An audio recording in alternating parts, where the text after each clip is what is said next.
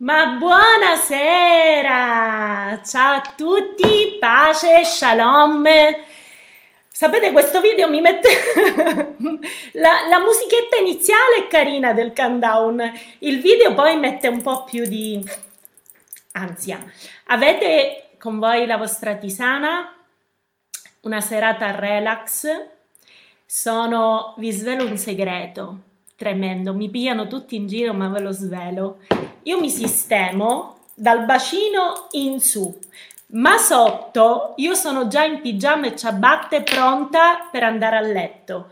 Perché quando noi riceviamo insieme, io voglio trattenere tutto e voglio andare a letto, voglio andare a letto, a letto col bagaglio che ci portiamo dal nostro nightly devotional.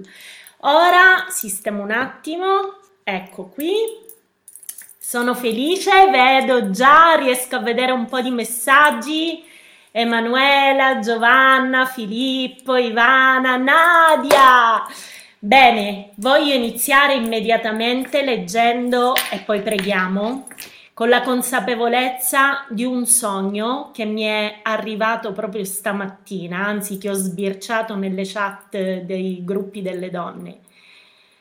Dice ragazze, se lo possiamo mettere Ludo, così che chi si collega, ecco, anche dopo può leggerlo. E di Giovanna, svelo chi è perché lei è tremenda, fa sogni ed è consapevole che avrei inviato questo eh, screenshot, ma voglio leggerlo con voi. Ragazze, volevo condividere un sogno che ho fatto stanotte.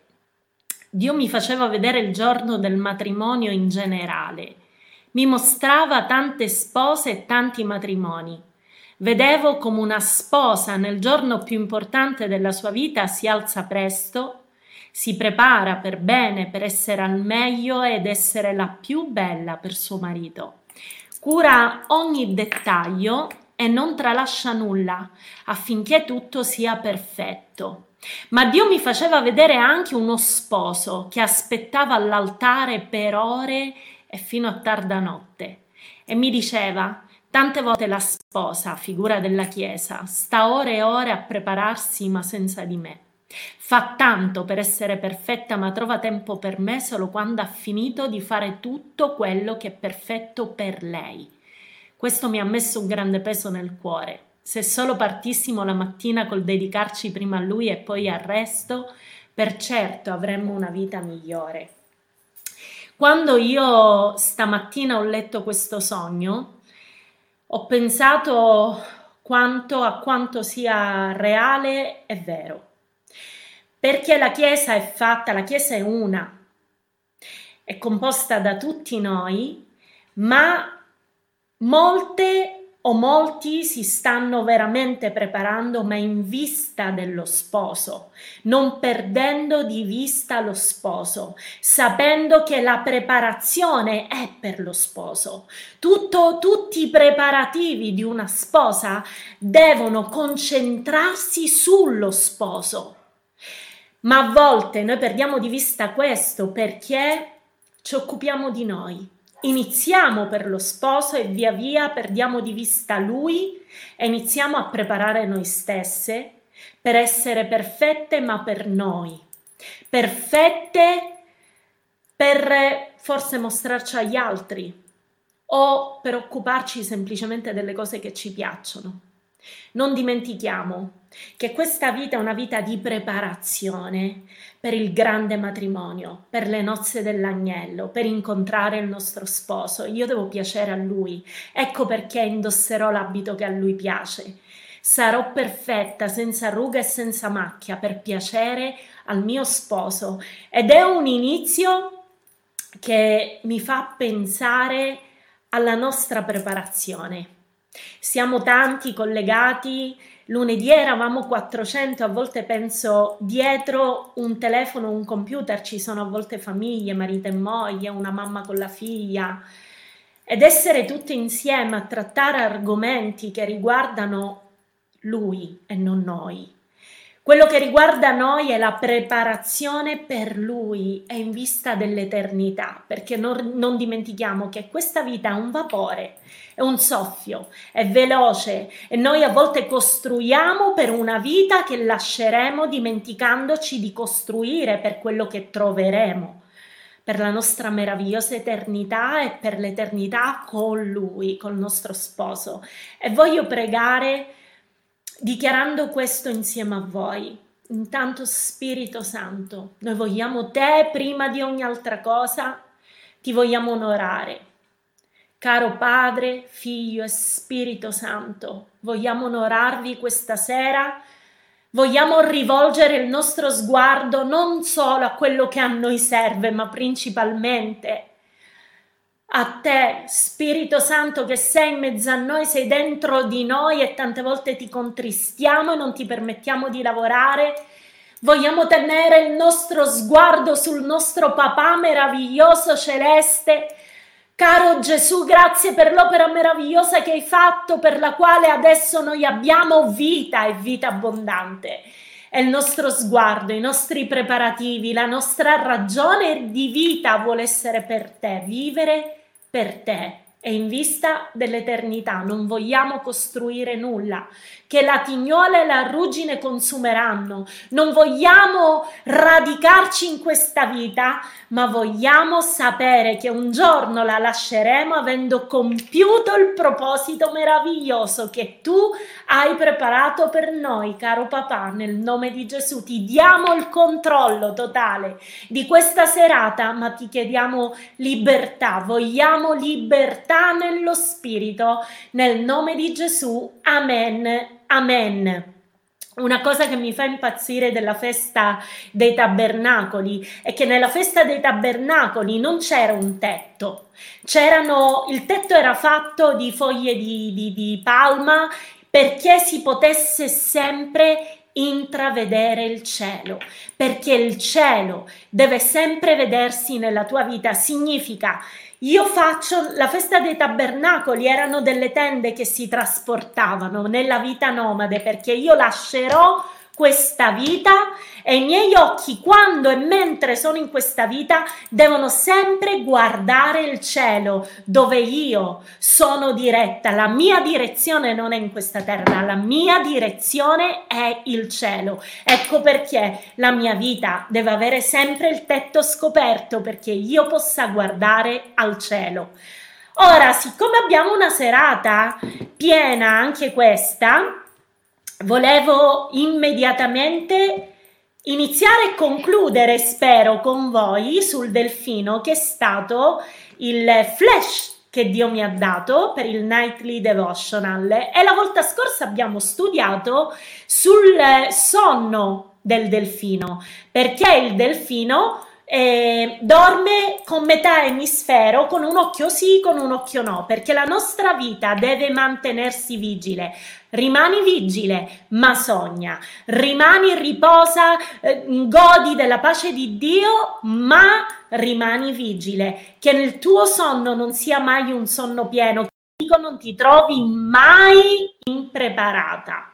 Ora, il delfino Avete carta e penna, organizzatevi sempre, sempre pronti con la Bibbia in modo che possiate segnare, ma in questo momento voglio parlarvi di fare dei confronti, delle similitudini e Dio mi ha parlato di un altro animale tremendo che è proprio figura della Chiesa e ne parleremo lunedì Lunedì parleremo di quest'altro animale. Ecco perché voglio entrare appieno nella figura di quest'animale che Dio ha paragonato in qualche modo, mi ha fatto vedere, vi svelerò che riguarda non solo noi, ma lo troviamo nella Bibbia. Se voi digitate delfino, io per curiosità non l'avevo mai notato, parola mia, ho trovato un ma tanti versi che riguardano il delfino li leggeremo insieme, ma adesso voglio dirvi l'etimologia stessa della parola delfino che viene dal greco delphus che significa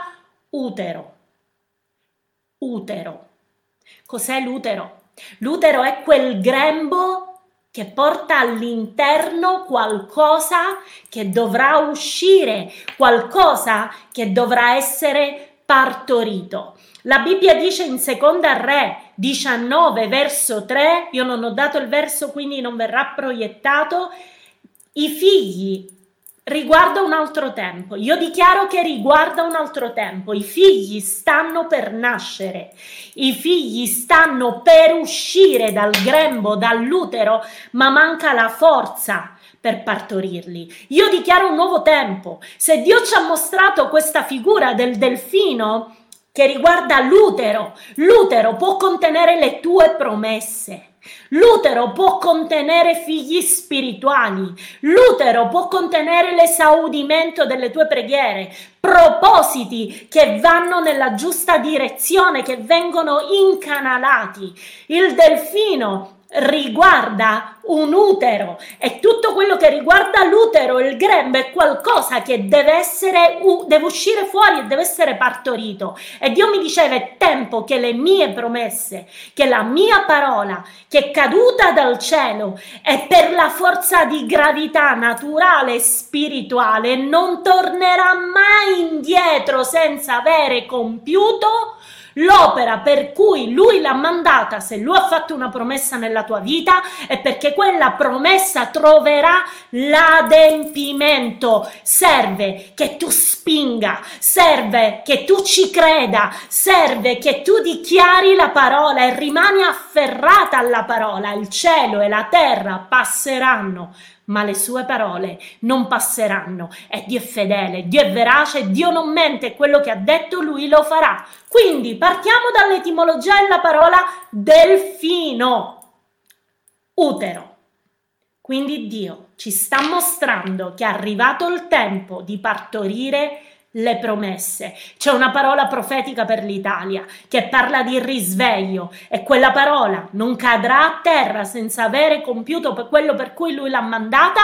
È, è inutile che metteranno le mascherine fisiche, ma nessuno potrà chiudere la bocca della Chiesa e la tua bocca.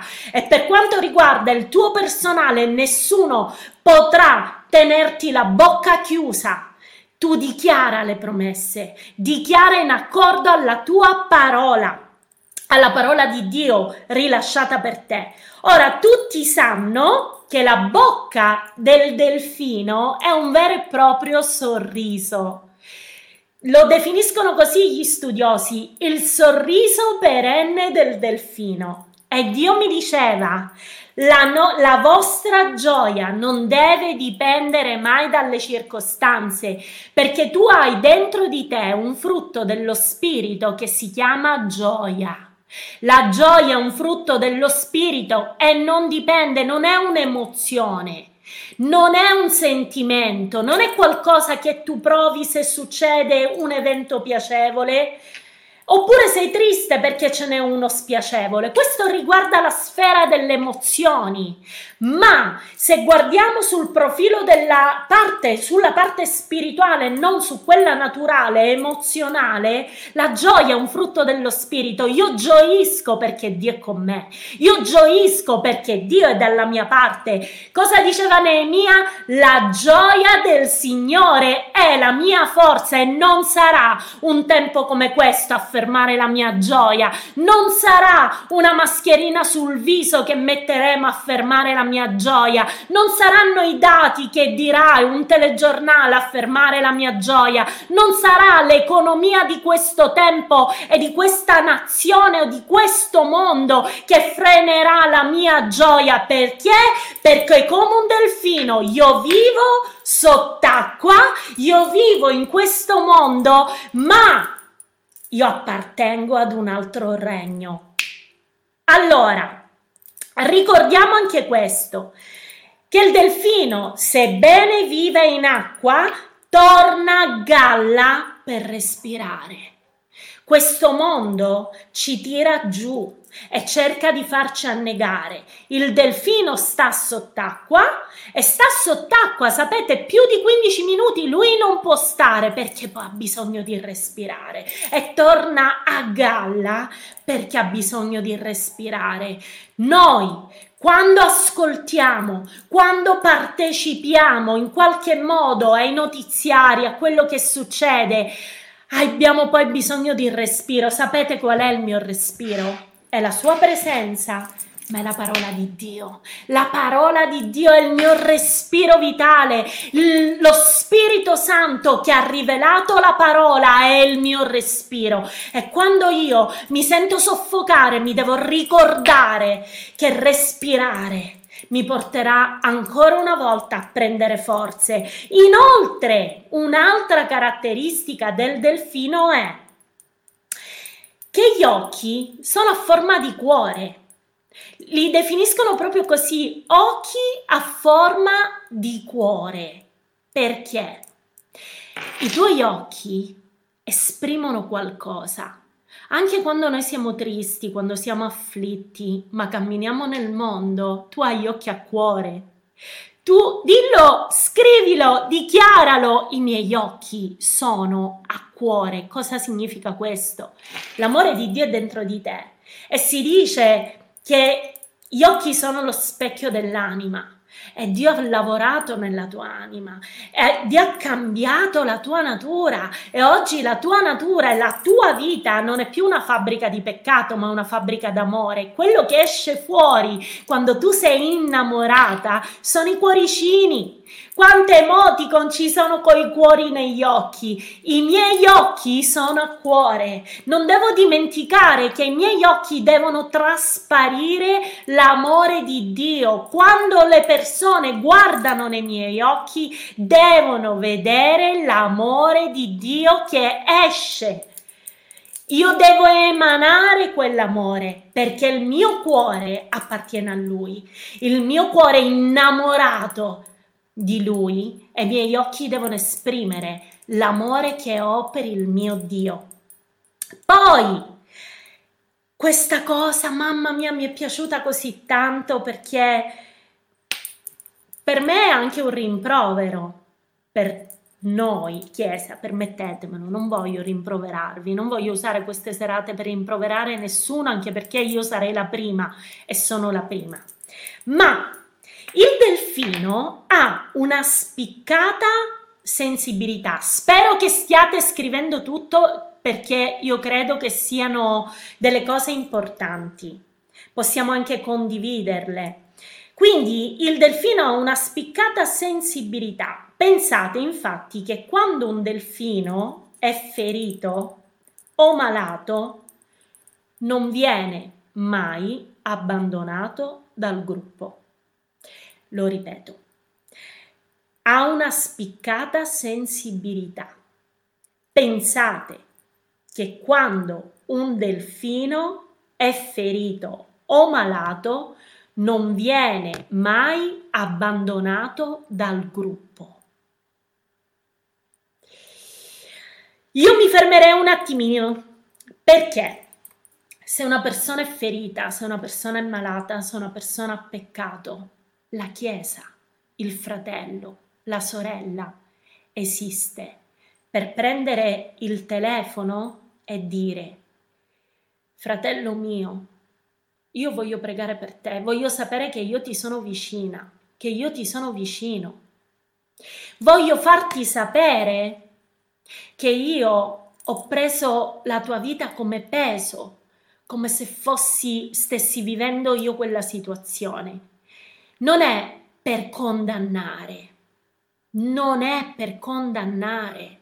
Non è per prendere la cornetta e chiamare l'amica, chiamare l'altro fratello e dire ma lo sai che cosa è successo? Ma lo sai che cosa ha combinato quel fratello? No, chiudi la bocca perché il nemico userà quelle parole per creare divisione e fare annegare ancora di più quel delfino che invece ha bisogno di essere preso e portato a galla, perché quando un, feri- un delfino è ferito o è malato, succede una cosa, inizia a scendere nell'acqua, il mondo lo tira giù. E il delfino ha lo sfiatatoio che serve per respirare. E quando va giù e va giù e sta tanto tempo giù dimenticando di respirare, annegherà e morirà. La morte spirituale è l'obiettivo del nemico. La Chiesa, i fratelli, il corpo di Cristo serve per prendere quella persona portarla su e riportarla a respirare, liberando lo sfiatatoio che si è riempito d'acqua. Mamma mia, io non so voi, ma quando ho letto questa cosa ho detto, oh Signore, quanto dobbiamo chiedere perdono per tutta la leggerezza. I delfini conoscono il significato della morte Infatti hanno emozioni molto evolute, simili agli esseri umani. Addirittura si dice che, no si dice, hanno verificato gli studiosi che l'animale, dopo l'essere umano, l'animale più in- intelligente non è la scimmia, è proprio il delfino. Ed è l'unico che ha le- la percezione della vita e della morte e sa che arriverà un giorno in cui ci sarà la fine. E ci sono momenti in cui entra in uno stato di stress e di panico che, ascoltati, i delfini stessi tendono ad andare verso il suicidio, scontrandosi a, ehm, con, eh, con rocce, con cose che li possono portare proprio dritte alla morte o non mangiano più, si danno proprio, si lasciano andare totalmente. Mamma mia, Infatti dice qui le forme più comuni di suicidio sono scontrarsi contro qualcosa smettere di mangiare e respirare. Ecco perché l'altro punto, ovvero che i delfini sono molto sensibili alla sofferenza altrui, se un delfino sta morendo, l'altro interviene per salvarlo e non sempre interviene solo. Se solo va, ma si unisce agli altri delfini perché loro amano stare in branco e lavorare insieme. Il delfino si è adattato perfettamente alla vita in mare noi molto spesso iniziamo ad amare questa vita così tanto da dimenticarci la vita celeste. Ha dei potenti muscoli nella coda, ne parlavamo la volta scorsa, che gli permettono una forte spinta dall'acqua sale velocemente verso la superficie e fa quel salto meraviglioso che amiamo dei delfini. Il suo corpo scivola nell'acqua, ma sa che la respirazione non è involontaria, non è come noi il delfino. Noi respiriamo, ma non pensiamo lo devo fare. Il delfino sa che se non respira, quindi la respirazione è volontaria, sa che se non respira morirà. E qui io penso che l'insegnamento è il top dei top. Io mi devo ricordare ogni giorno che senza la parola senza lo spirito, senza il suo ruà, senza il suo vento nella mia vita, senza i suoi rema nelle mie orecchie, senza il suo abbraccio, il suo amore e senza quella primizia che lui solo ti può dare per affrontare tutto, qualunque cosa, non ci sono limiti alle cose che tu puoi affrontare con Dio, non c'è morte che tu non possa affrontare con Dio, non c'è lutto che tu non possa superare con Dio ed elaborare perché Dio è colui che ci dà la forza per poter vincere qualunque cosa. Ecco perché io ti dico stasera ricordati di respirare. Se un delfino dimenticasse di respirare morirebbe.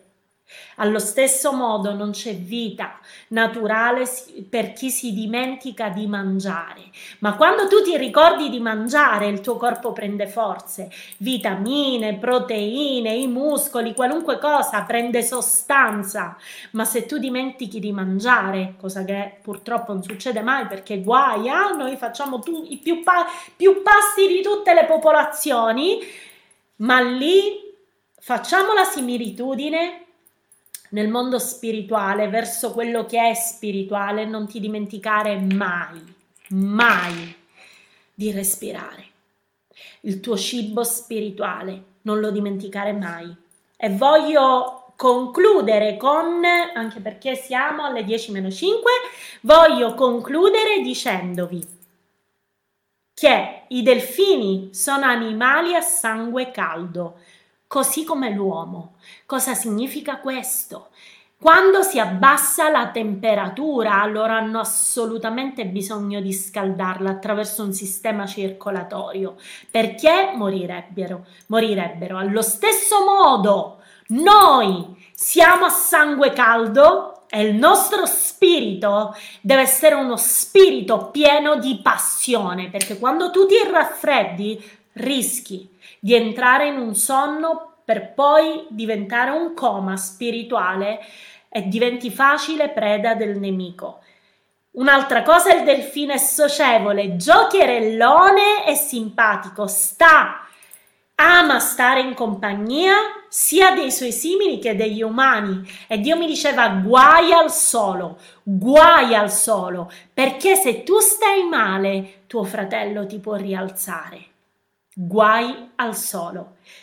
Abbiamo parlato dei, dei, dei, polmoni e voglio concludere dicendo che per orientarsi, come parlavamo, dicevamo l'altra volta, il delfino usa un apparato differente, non sensi naturali, ma usa i sonar che servono, che emettono dei suoni ripetuti e, par- e particolari, che si propagano e tutti gli altri simili riescono ad avvertire quel suono. E io penso, e la prossima volta sicuramente riprenderemo il verso di Isaia 20, 21, dal 5 in poi, che parla di una sentinella che dice che ruggisce come un leone, è un linguaggio, è il linguaggio di una sentinella che sta dicendo c'è un pericolo, c'è un pericolo, è il linguaggio spirituale tra di noi, ci avverte, quindi prendiamo prima di tutto e usiamo il linguaggio del cielo, prima di tutto per ricevere da lui e poi per connetterci perché il nemico le lingue celesti non le conosce. E quando noi come corpo di Cristo iniziamo a parlare in altre lingue, confondiamo il nostro nemico. E finisco dicendo che il delfino usa un eh, suono che è distinto l'uno dall'altro, non esiste un suono comune. E questa cosa per me, dove Dio mi ha parlato di identità sempre, l'importanza della tua identità, di non imitare nessuno, di essere te stessa, di andare dritta verso quello che Dio ha stabilito per te e i delfini hanno un suono differente l'uno dall'altro perché ognuno di loro, l'ho, l'ho, trovato su Wikipedia ragazzi, ho fatto questa ricerca e quando ho letto questo ho detto il top, ognuno di loro ha la sua identità e i delfini lo sanno bene e nessuno imita il suono dell'altro. Finisco qui. Mi fermo Penso che anche riascoltando potrete prendere appunti. Se ho parlato velocemente, perdonatemi. Volevo assolutamente finire per dare spazio e parola ad una ragazza di, mi, aspetta che leggo Filippo Tomassi che dice il delfino è l'unico animale marino capace di lottare contro lo squalo predatore e sconfiggerlo. Grazie Filippo! Meraviglioso. Questo non lo sapevo! Wow! Meraviglioso! Ecco, aggiungiamolo ai nostri punti. L'unico animale capace di lottare contro lo squalo e noi abbiamo la forza, la capacità e l'equipaggiamento per lottare contro quel predatore devastatore che abbiamo letto la volta scorsa di Isaia 21:2, il devastatore che marcia contro di te per distruggerti, ma tu hai l'equipaggiamento e la forza per poterlo annientare. Una visione terribile mi è stata data, il perfido agisce con perfidia, il devastatore va- devasta. Sali Elim, metti l'assedio, circonda il nemico, io faccio cessare ogni gemito. Wow! Bellissimo, meraviglioso perché leggo i vostri commenti e mi posso arricchire anche io, infatti interagite perché cerco di leggere nel frattempo. Bene, vi dicevo, io ho una sentinella perché eh, lei è una grande donna di preghiera eh, e di intercessione quando riceve riceve eh, e a noi vengono i brividi e ci prepariamo.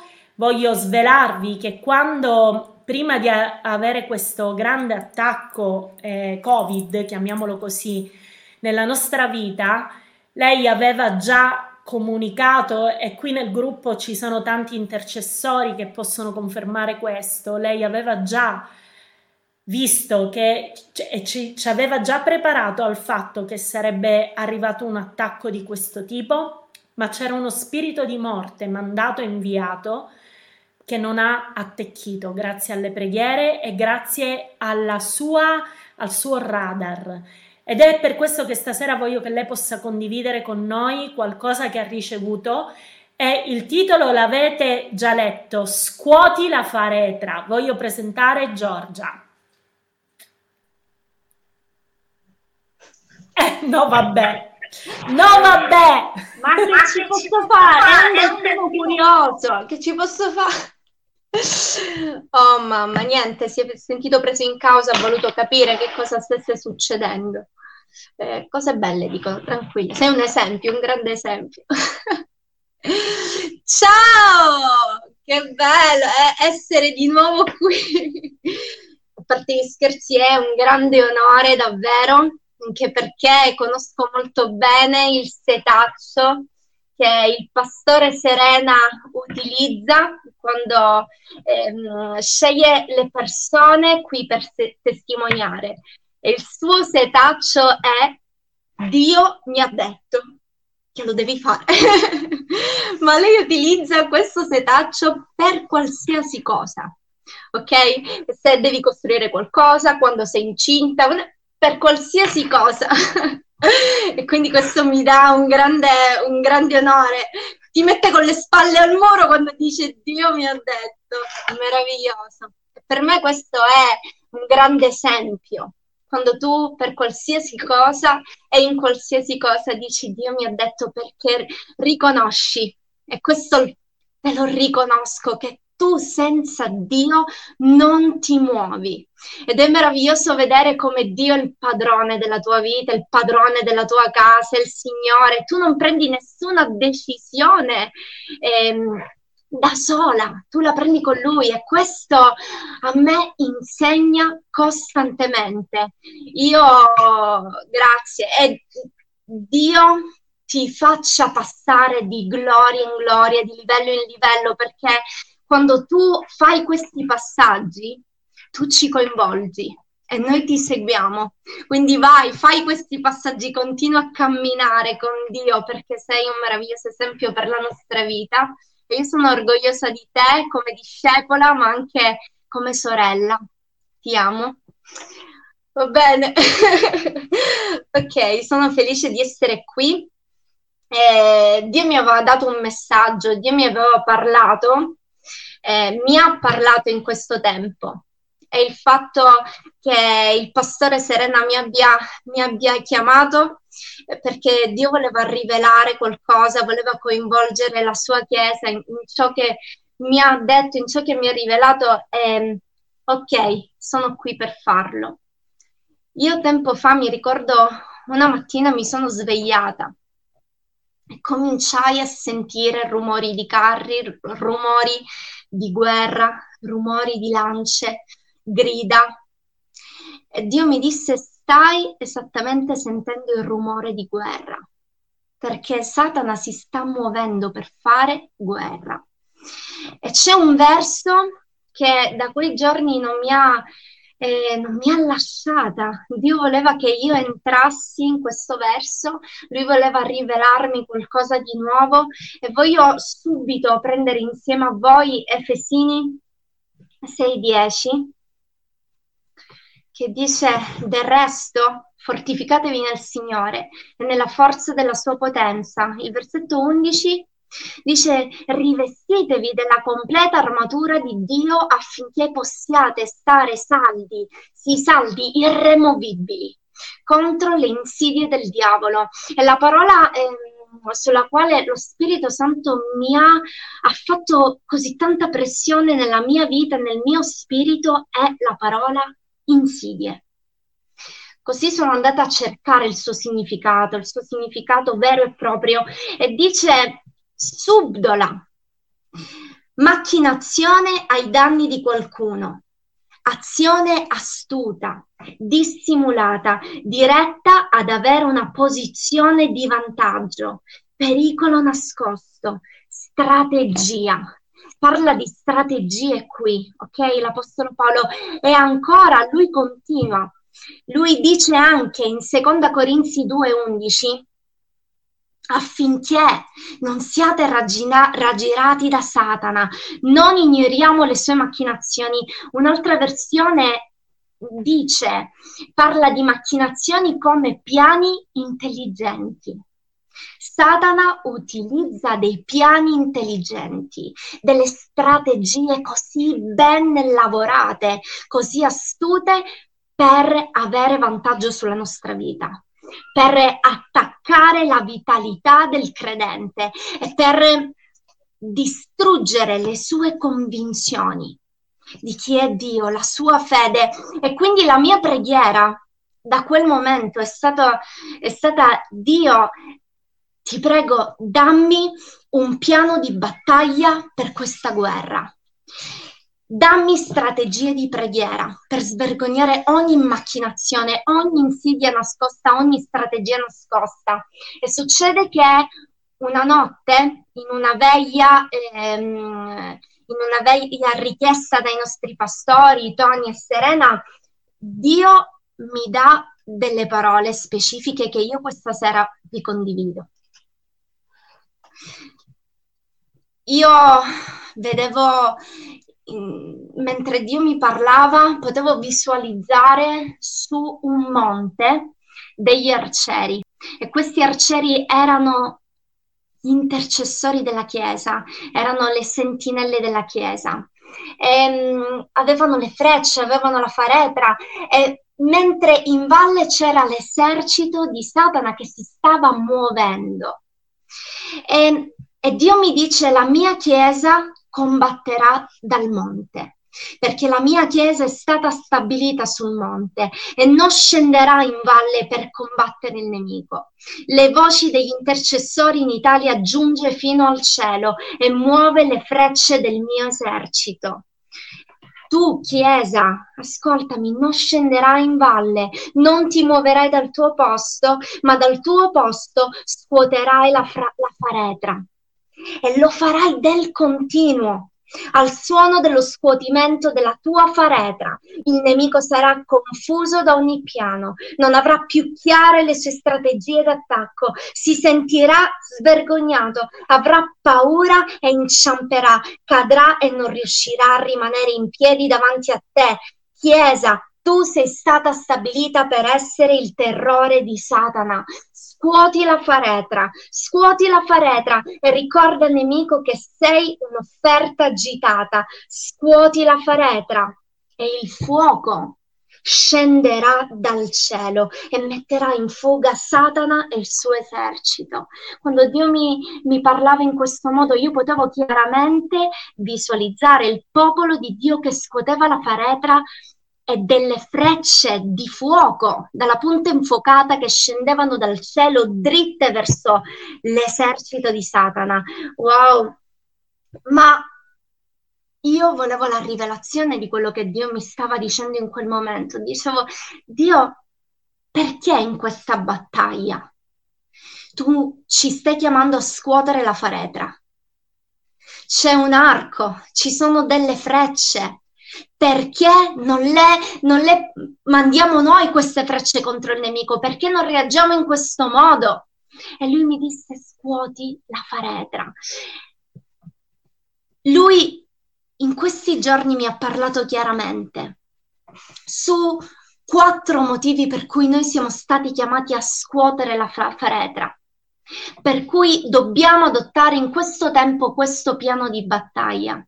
E io voglio farvi visualizzare un attimino la faretra perché magari c'è chi non sa di che cosa io stia parlando. La faretra, se può proiettare Ludovica, la faretra, l'immagine, perfetto. È un astuccio che serve per conservare e portare sul dorso le frecce. L'arciere lo usa per questo motivo. Ok? Ok, puoi togliere l'immagine. E così chiesi a Dio perché scuotere la, fale- la faretra e lui mi disse ci sono quattro motivi per cui io ve lo chiedo. E un motivo lo voglio prendere leggendovi il verso che sta in Isaia 49, 2,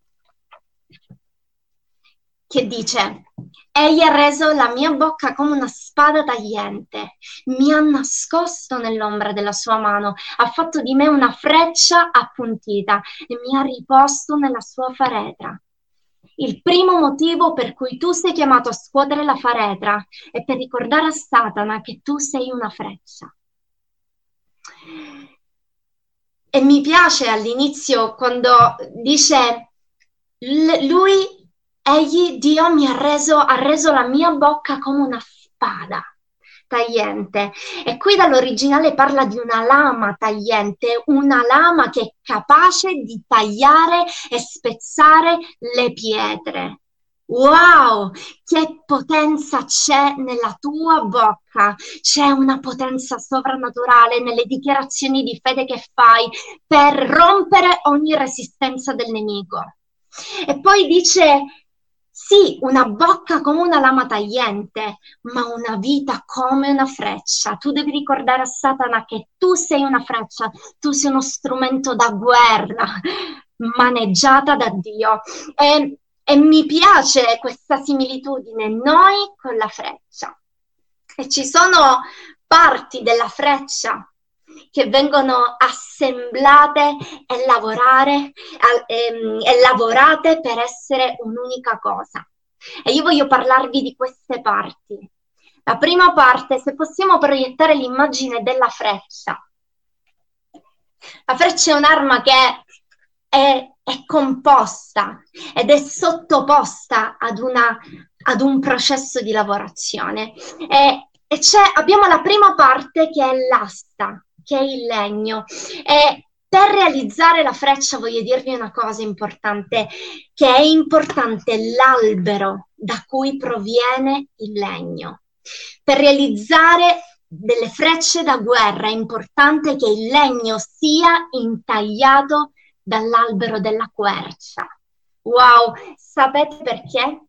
Perché il legno della quercia è biblico, ragazzi. Il legno della quercia è un legno rigido, è un legno duro, è un legno pesante perché deve essere passato dal fuoco, deve essere passato dal calore. È un legno che si presta alla lavorazione e poi è anche malleabile all'intaglio. Wow, la quercia non è un albero a caso Isaia 61,3 dice affinché i miei figli siano chiamati querce di giustizia, la piantagione del Signore per mostrare la sua gloria.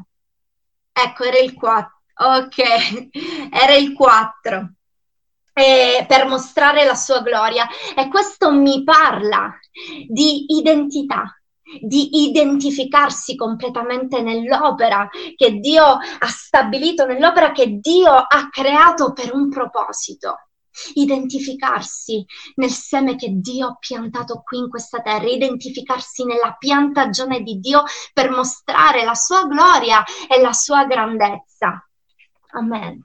E poi c'è la punta, Oh, poi c'è la punta. Mi dispiace che questa immagine eh, non rappresenta fedelmente la freccia da guerra, perché la freccia da guerra è veramente molto lunga, però la punta è, pro- è proprio così.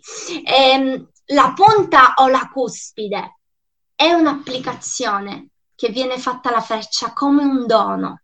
È qualcosa che non nasce dalla freccia, ma che viene aggiunta al legno.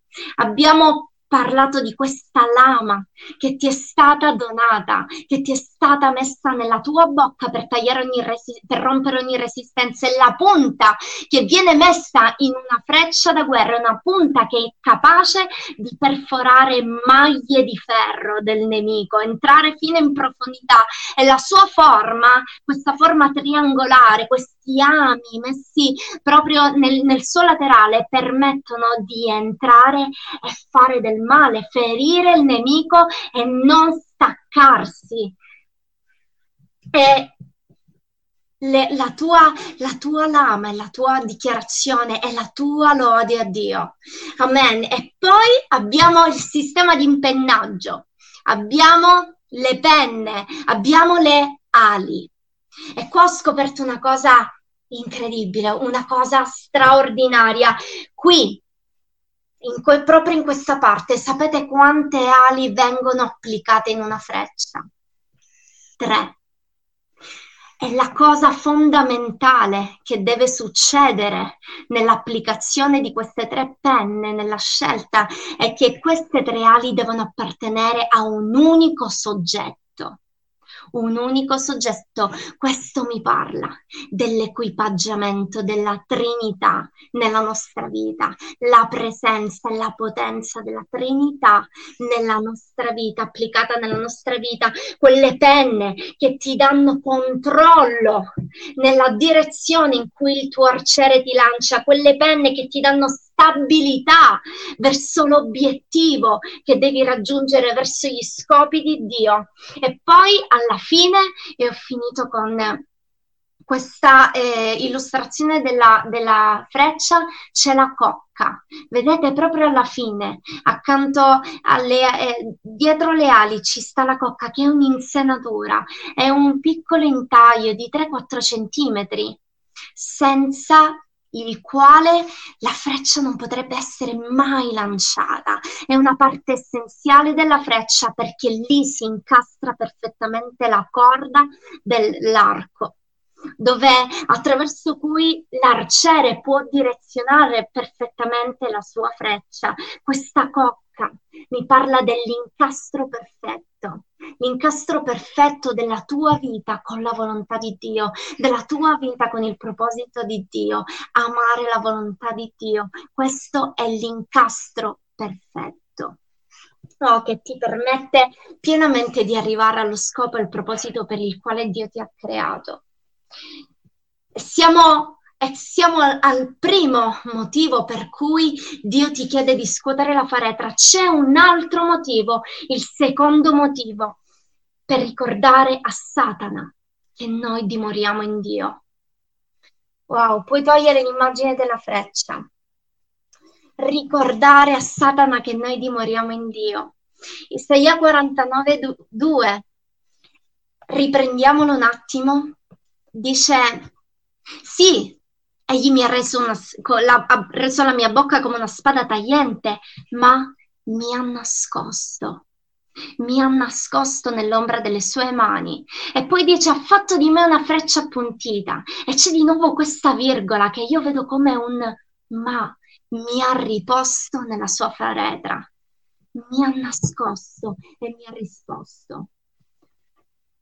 Puoi essere appuntito quanto vuoi, ma diventi una minaccia davvero per Satana quando scegli di rimanere nascosto sotto l'ombra della mano di Dio, scegli di essere riposto nella sua faretra, nella sua dimora, nel suo luogo segreto, nel luogo che lui ha stabilito per te, custodito fra le sue mani, custodito nella sua dimora.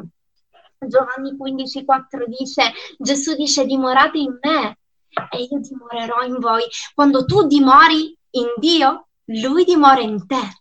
E quello che succede è che in una battaglia, quando il nemico si avvicina al tuo territorio, tu fai in modo che lui non si scontri direttamente con te, ma con lo spirito di Dio che è dentro di te, che ruggisce dentro di te. Per questo lui ha paura e scappa. E poi il terzo punto, siamo al penultimo, abbiamo quasi finito per ricordare a Satana che tu sei un'offerta agitata. Oh, l'aveva detto chiaramente nella parola, scuoti la faretra, scuoti la faretra perché tu sei un'offerta agitata. È una, ehm, un momento preciso in cui si parla di offerta agitata in cui Dio parla di offerta agitata è in, in numeri 8-13, quando Dio dice eh, a, a Mosè di dire ad Aaron di presentare davanti a lui le viti perché loro saranno suoi. Lui li ha scelti i suoi e i suoi li vuole presentati davanti a lui come un'offerta agitata. Cosa significa offerta agitata? La parola originale è nup, sì, offerta agitata è NUP, che è uguale, significa onda agitata. Queste onde, sì, che salgono, che si scollano dal letto del mare per raggiungere il cielo. Quasi cielo, onda agitata. L'offerta agitata sta ad indicare l'atteggiamento di chi è chiamato ad elevarsi continuamente verso Dio, a chi sceglie Dio ogni giorno, a chi sceglie di elevare il proprio cuore, di aprire il proprio cuore a Dio ogni giorno della propria vita.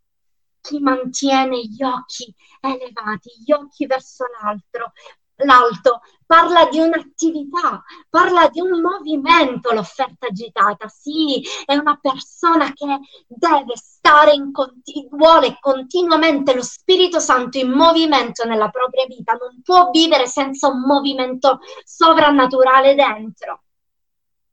E il quarto punto e ultimo è tu sei stato chiamato a scuotere la faretra in questa battaglia per ricordare al nemico il ritorno del tuo sposo. Mi direi cosa c'entra Giorgia? Ma di che cosa stai parlando? In realtà questo è il primo motivo che Dio mi ha dato in ordine di, di ricezione. il, il, giorno subito dopo che mi ha dato questa parola, il giorno dopo lui mi disse, mi rivelò questo verso, mi presentò davanti nel cellulare, nell'applicazione, questo verso e io ero scioccata. Apocalisse 6, 2, che dice, ce l'abbiamo? Apocalisse 6, 2.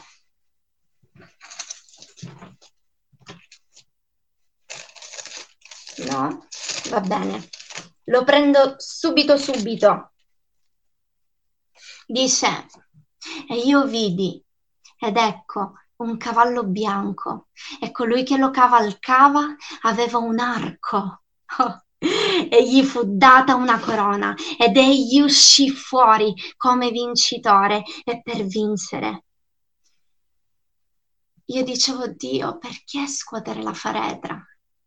E le frecce vengono dal cielo per ricordare al nemico che Gesù sta tornando e che Gesù tornerà su un cavallo bianco con un arco in mano e tornerà da vincente e per vincere ancora. Quando tu scuoti la faretra, ricordi che Satana è uno sconfitto nella tua vita. Alleluia. E io ti voglio, voglio concludere con questo, ricordandoti di offrire a Dio la tua vita, di aprire a Dio ogni spazio della tua vita e se ci sono ancora stanze chiuse dentro di te, fai in modo che Lui si muova dentro di te come padrone di casa. Amen. Meraviglia, sono sì, to- muto tolto. Io voglio ringraziarti veramente per questa parola, perché in questo momento tu sei mia sorella, ma non sei mia sorella, ma credo che tutti abbiano ascoltato l'unzione forte che è sulla tua vita e come Dio si muove eh, dandoti direttamente dal cielo delle parole. Voglio onorarti pubblicamente per un incoraggiamento anche a tutte le donne che ci stanno ascoltando, prima come mamme, come moglie e come mamme, perché è facile pensare io ho dei bimbi, eh, ho dei bimbi piccoli e, e non lo posso fare adesso. Non posso partecipare alle riunioni, non posso essere una leader, non posso fare, che ne so, le prove del coro, non posso, non posso, non posso. Ed è vero che è difficile, è vero che dura, assolutamente sì ma è una questione di organizzazione. Dio ci ha equipaggiati non per permettere al piccolo di gestire la nostra vita, siamo noi che dobbiamo imparare a organizzare la nostra vita con i doni nuovi che Dio ha per noi. E io so perfettamente quanto sia duro questo tempo per te, perché pregare, lei prega con Levi in braccio, però ha un belle vita in braccio. lei ha i bimbi attaccati uno, a volte mi manda i video la mattina, mi condivide quello che riceve al devozionale che non manca mai ogni mattina, lei ha imparato, è seduta col suo quaderno, la sua Bibbia e quel tempo non glielo deve rubare nessuno, ha sempre una parola per qualcuno. E io non voglio glorificare Giorgia, ma voglio glorificare l'opera di Dio nella vita di Giorgia, in tutte quelle donne, perché in mezzo a noi ci sono tante donne. Io posso leggere i nomi in questo momento, potrei leggere i nomi di donne che hanno due, tre bambini ma stanno servendo Dio senza fermarsi un attimo. E io oggi Posso vedere un applauso dal cielo per tutte quelle donne che stanno servendo Dio senza i mariti, quelle donne che stanno servendo o quei papà che stanno servendo Dio senza le mogli o, e, e assolutamente magari con bimbi piccoli e hanno difficoltà. Quindi stasera io ti voglio onorare ed è un grande insegnamento questo unito all'insegnamento meraviglioso che tu come donna di Dio hai portato, come a uno spirito profetico pazzesco che sta venendo sempre più fuori.